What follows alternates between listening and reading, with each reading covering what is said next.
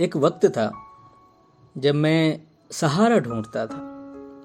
ढूंढता था कि कोई मिले ऐसा जो मेरी तकलीफों को समझे, पूछे और बताओ, कैसा रहा आज का दिन? और मैं उससे कहूँ, यार, दिन तो कुछ खास नहीं था, मगर तुमने पूछ लिया तो अब बेहद खूबसूरत हो गया। इसी चाहत की कसमकस में एक शख्स एक दिन अनजाने में टकरा गया। और उस टकराने से हमारे बीच धीरे धीरे दोस्ती की चिंगारी जलने लगी। फिर क्या था? बातें शुरू हो गई। मैं रोज पूछता हूँ उसके दिन के बारे में और अपने भी हाले दिल बयां कर देता हूँ। देखते ही देखते चाहत और बढ़ती गई और दोस्ती इतनी गहरी हो गई कि एक दिन भी बात ना हो तो दिन पूरा अधूरा सा लगता है। लेकिन करते भी तो क्या करते हमारी दोस्ती के बीच वक्त और मीलों की दूरियाँ हैं। जब याद आती है तो बात कर लेते हैं। मगर मुलाकातें अब भी अधूरी हैं। हम ऐसे रूबरू होते हैं जैसे सदियों से जानते हैं एक दूसरे को। मगर रिश्ता ऐसा है जैसे वो चाँद और मैं मीलों दूर धरती। बात ऐसी है कि सबको लगता है हमारे बीच प्यार है। मगर हमारे बीच प्यार से भी खूबसूरत रिश्ता है दोस्ती। दोस्ती ऐसी वो बार बार कहती है, मैं तुम्हें खोना नहीं चाहती। और मैं बार बार ये कहता हूँ, मुझे अपनी हर शाम हाथ में चाय की प्याली लिए तुम्हारे साथ बैठ के बितानी है। बस तुम्हें देखना है, मगर तुमसे बातें नहीं करनी। बस तुम्हारी खामोशियों को सुनना है, तुम्हारे होने का महसूस करना है।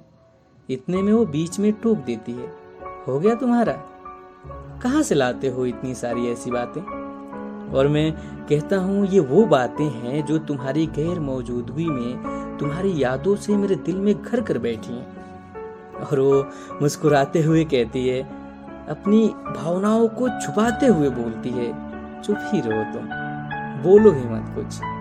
फिर मैं कहता हूँ, कैसे ना बोलो? आज तक तुम जैसी खूबसूरत बातों को समझने वाली कोई मिली ही नहीं। खैर छोड़ो, नहीं बोल रहा फिर वो कहती, यार बोलो बोलो। थोड़ा और तारीफ़ करो अच्छा लगता है। मेरी तारीफ़ कोई करता ही नहीं है।